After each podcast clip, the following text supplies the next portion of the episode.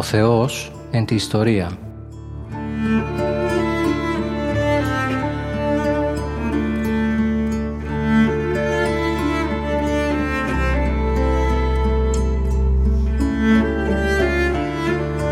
Περιδιαβαίνοντας την Παλαιά Διαθήκη με τον Μητροπολίτη Γόρτινος και Μεγαλοπόλεως, Κύριο Ιερεμία.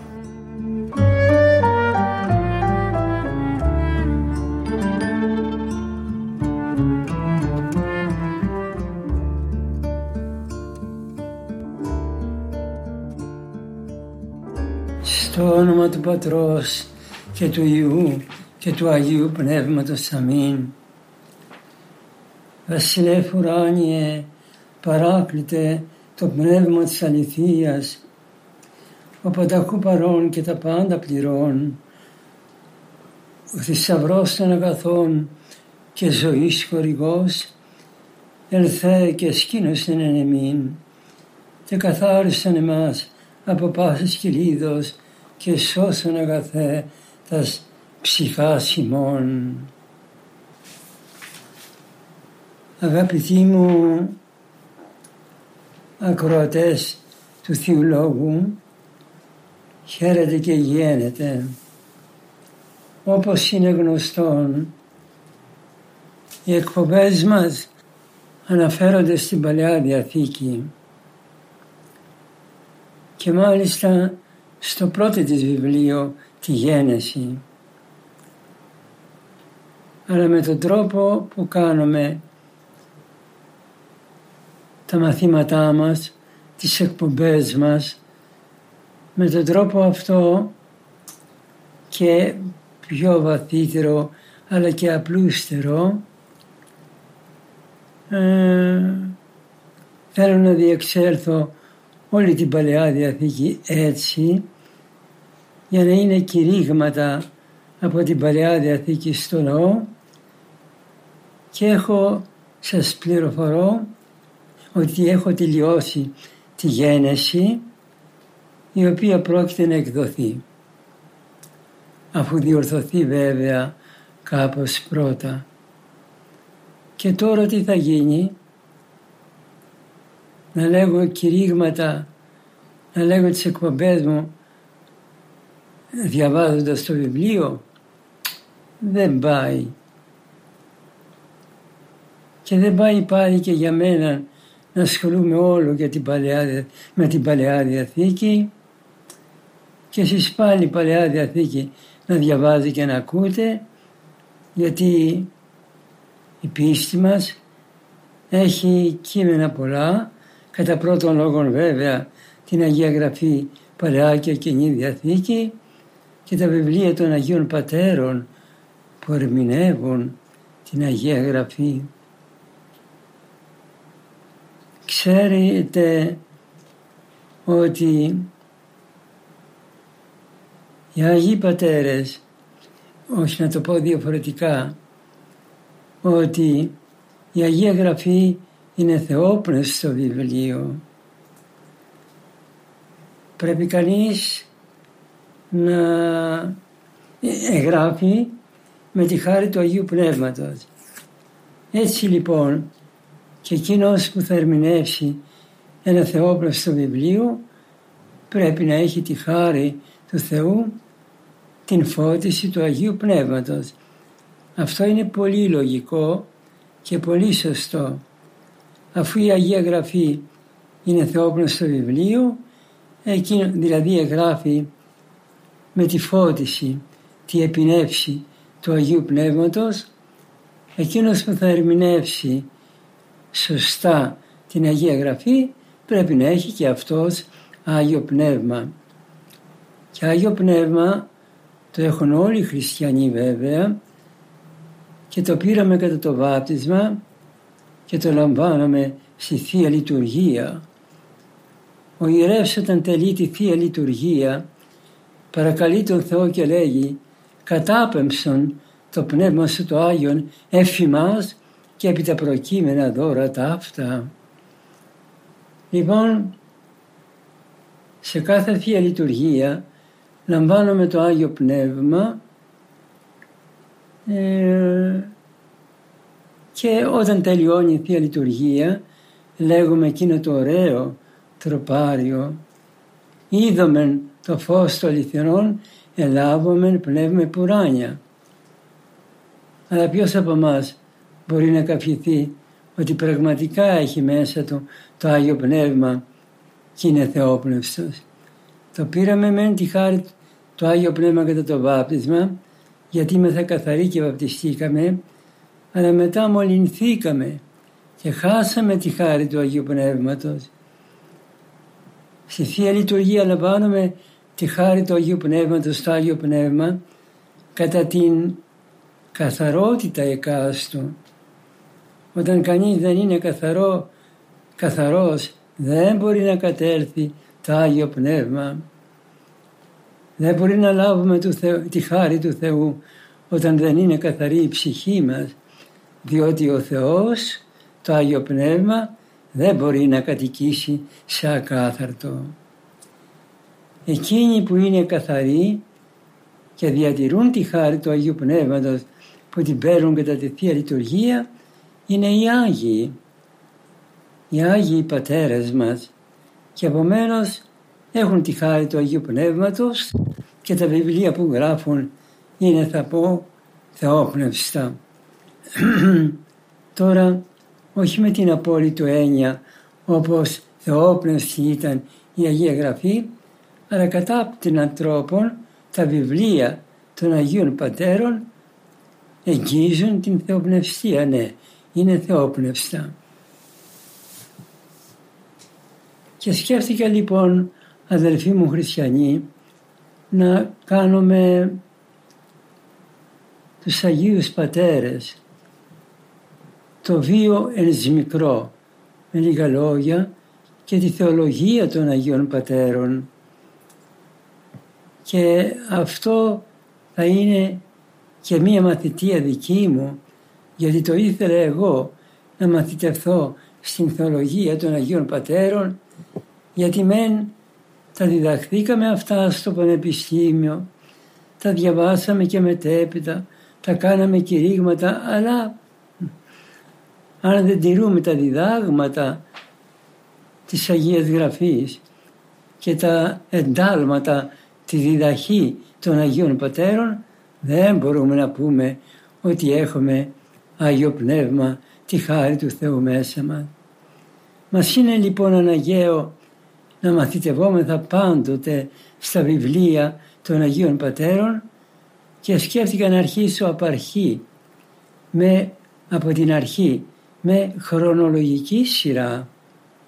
Μετά την Αποστολική βέβαια εποχή που είναι τα βιβλία των Αγίων Αποστόλων, της Αγίας Γραφής στα βιβλία, να αρχίσω λοιπόν ε, τα βιβλία των Αγίων Πατέρων όπως είναι τώρα αυτά στην πατρολογία. Ε, στα παλαιότερα ενθυμούμεθα την πατρολογία του Μίνι, αν έχετε ακούσει. Αλλά ο Μίνι ήταν καθολικός. Δεν μπορούμε απόλυτα να το εμπιστεύουμε. Καθολικός, είχε τάγμα μοναχών, ε, μάλωσε με το σεβασμιότατο, με το δεσπότη του και αυτό του έκανε καλό γιατί αφιερώθηκε με όλο το τάγμα του στη συγγραφή των βιβλίων των Αγίων Πατέρων με μετάφραση στη λαλουμένη τότε γλώσσα. Ποια ήταν η λαλουμένη τότε γλώσσα, όπως σήμερα πιο πολύ έχουμε την Αγγλική, τότε είχαν τη λατινική γλώσσα. Και είναι λοιπόν η πατρολογία του Μίνι. Από την αριστερά πλευρά η το κείμενο, δεξιά είναι η μετάφραση. Ε, και κινούμεθα με αυτή και όλες οι, οι θεολογικές βιβλιοθήκες έχουν την πατρολογία του Μίνη αλλά εκεί να σας πω είπα δεν πρέπει να εμπιστευόμεθα γιατί γιατί οι καθολικοί ξέρετε σταματούν τους πατέρες στον 8ο αιώνα. Ε, από εκεί και έπειτα χωρίστηκε η Εκκλησία και λοιπά και δεν δέχονται συνέχεια πατέρων.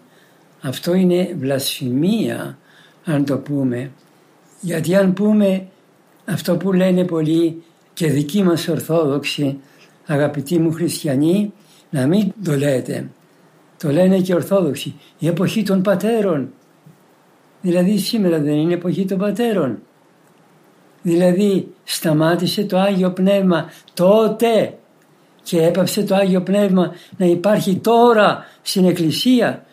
Αυτό είναι μεγάλη βλασφημία και δείγμα ότι δεν είναι αλήθεια αυτό τώρα στα τωρινά μας χρόνια εγώ είδα με τα μάτια μου και φίλησα τα χέρια και του πατρός Ιακώβου και του πατρός η, η Παϊσίου και του πατρός Παϊσίου, Πορφυρίου που είναι Άγιοι τώρα της Εκκλησίας μας. Άρα λοιπόν η εποχή των πατέρων είναι πάντα και αργότερα θα αναδεχθούν και άλλοι πατέρες και άλλοι Πορφύριοι και άλλοι Χρυσόστομοι. Και επειδή ακούστε τα βιβλία του Αγίου Γρηγορίου του Παλαμά ναι ε, ελέγχουν τους καθολικούς για το φιλιόκοβε τους ο Μίνι που έγραψε την πατρολογία αυτή τώρα τι να κάνει; Να μην παραλάβει τα έργα του Αγίου Γρηγορίου του Παλαμά αφού γράφει ένα έργο επιστημονικό για πατρολογία τα περιέλαβε μεν αλλά ψαλι, ψαλιδισμένα αλλά περιτετμημένα ναι.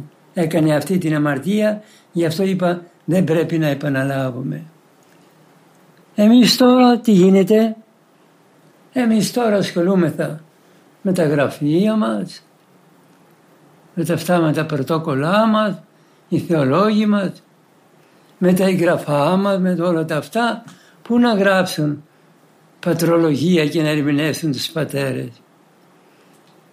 Ας είναι καλά οι Γάλλοι Ορθόδοξοι που άρχισαν μια σειρά πατέρων της Εκκλησίας των Ορθοδόξων εννοώ πατέρων αλλά δεν ξέρω αυτή τη σειρά που ήθελα να την πάρω ε, που έχει, που ευρίσκεται την έχει για όποιον ενδιαφέρεται η Αποστολική Διακονία της Εκκλησίας της Ελλάδος. Ε, έχει μετατεθεί τώρα σε ένα ευρύ χώρο, ευρύτερο χώρο. Να πάτε να τη δείτε και είναι και η αυτή και η, και η Αποστολική πάλι Διακονία. Όχι στην Αποστολική Διακονία καλά είπα, στην Ιερά Σύνοδο στη βιβλιοθήκη της Ιεράς Συνόδου, στη βιβλιοθήκη, στην, ναι, στη βιβλιοθήκη όπου τώρα μετετέθηκε, σε μια ευρία αίθουσα, στενόμακρη, εκεί βρίσκεται η βιβλιοθήκη και είναι τα βιβλία των ε, πατέρων της Εκκλησίας μας από τους Γάλλους. Και αυτοί πάλι έκαναν το άλλο, τα έχουν και στη ελληνική και στη γαλλική μετάφραση. Άρχισε και η Αποστολική Διακονία να εκδίδει τους πατέρες, αλλά τους σταμάτησε. Αυτό ήταν έμπνευση του Βέλα, όταν είχε την Αποστολική, την, ναι, ήταν διευθυντής της Αποστολικής Διακονίας, ε, επισπυρίδωνος του Αρχιεπισκόπου εξέλεξαν τον Βέλα, πέργο καθηγητή για τον οποίο σας ομιλώ συχνά και συγκινούμε όταν αναφέρω την Άγια ψυχή του, μαθητή του Αγίου Νεκταρίου. Να φανταστείτε ο Βέλας. Έβγαλε τη Ριζάριο σχολή. Δεν είχαν τότε Λύκειο, τη Ριζάριο σχολή και ο Μπρατσιώτης και ο Βέλας ήταν και οι δύο μαθητέ του Αγίου Νεκταρίου. Μπρατσιώτη εννοώ τον πατέρα του νυν Μπρατσιώτη. Ναι. Ε, ανοίξτε την, ε, την θεία η θρησκευτική εκλοπαίδεια της Ελλάδος όπου υπάρχει τώρα να δείτε άρθρο του Μπρατσιώτου για τον Άγιο Νεκτάριο που τον βιογραφεί σαν να τον βλέπει πώς τον έζησε σαν καθηγητή του. Ε, λοιπόν η έκδοση αυτή σταμάτησε. Γιατί το Άγιον Όρος, Άγιοι Πατέρες του Αγίου Όρους, περιμέναμε από ψάτη μια σειρά των Αγίων Πατέρων να μας βγάλετε. Αυτοί οι αγωνιστές οι άλλοι που λένε κάτω πάπας και αυτό και τα λοιπά και αγωνίζονται δεν πονάνε που δεν είναι εκδεδομένοι Άγιοι Πατέρες μας και ο δεν πονάνε γι' αυτό που κάνουν τον αγωνιστή για την Ορθοδοξία. Ορθοδοξία είναι οι Άγιοι Πατέρες. Αλλά καλά. Οι οργανώσεις γιατί είναι με εκδόθην τους Αγίους Πατέρες. Μητροπόλης. Να πει ας πούμε μία Μητρόπολη θα εκδώσω μέχρι αυτόν τον αιώνα. Η άλλη Μητρόπολη παρακάτω, το μετέπειτα αιώνα. Και να έχουμε κι εμείς αυτό το θαύμα στην ελλαδική μας εκκλησία. Τέλος πάντων με συγχωρείτε αν επίκρανα κανένα, τα είπα πραγματικά από ειλικρινή πόνο.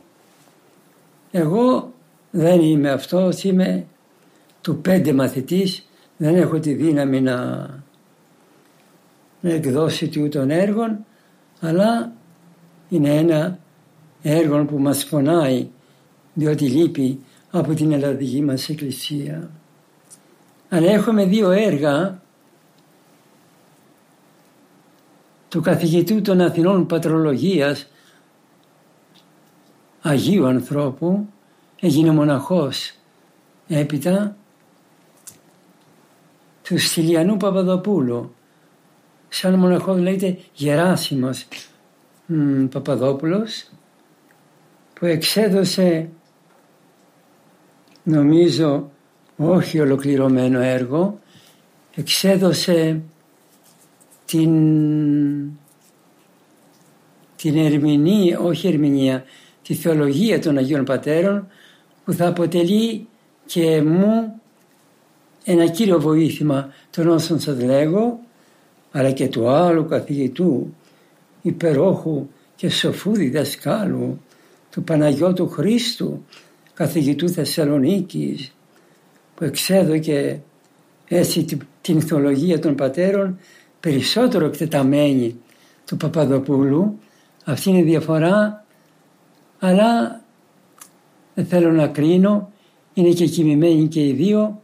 Μου φαίνεται, κατά την ταπεινή μου γνώμη, ότι η πατρολογία του Μακαριστού Παπαδοπούλου έχει κάποιο άρωμα. Όσοι τη διαβάσουν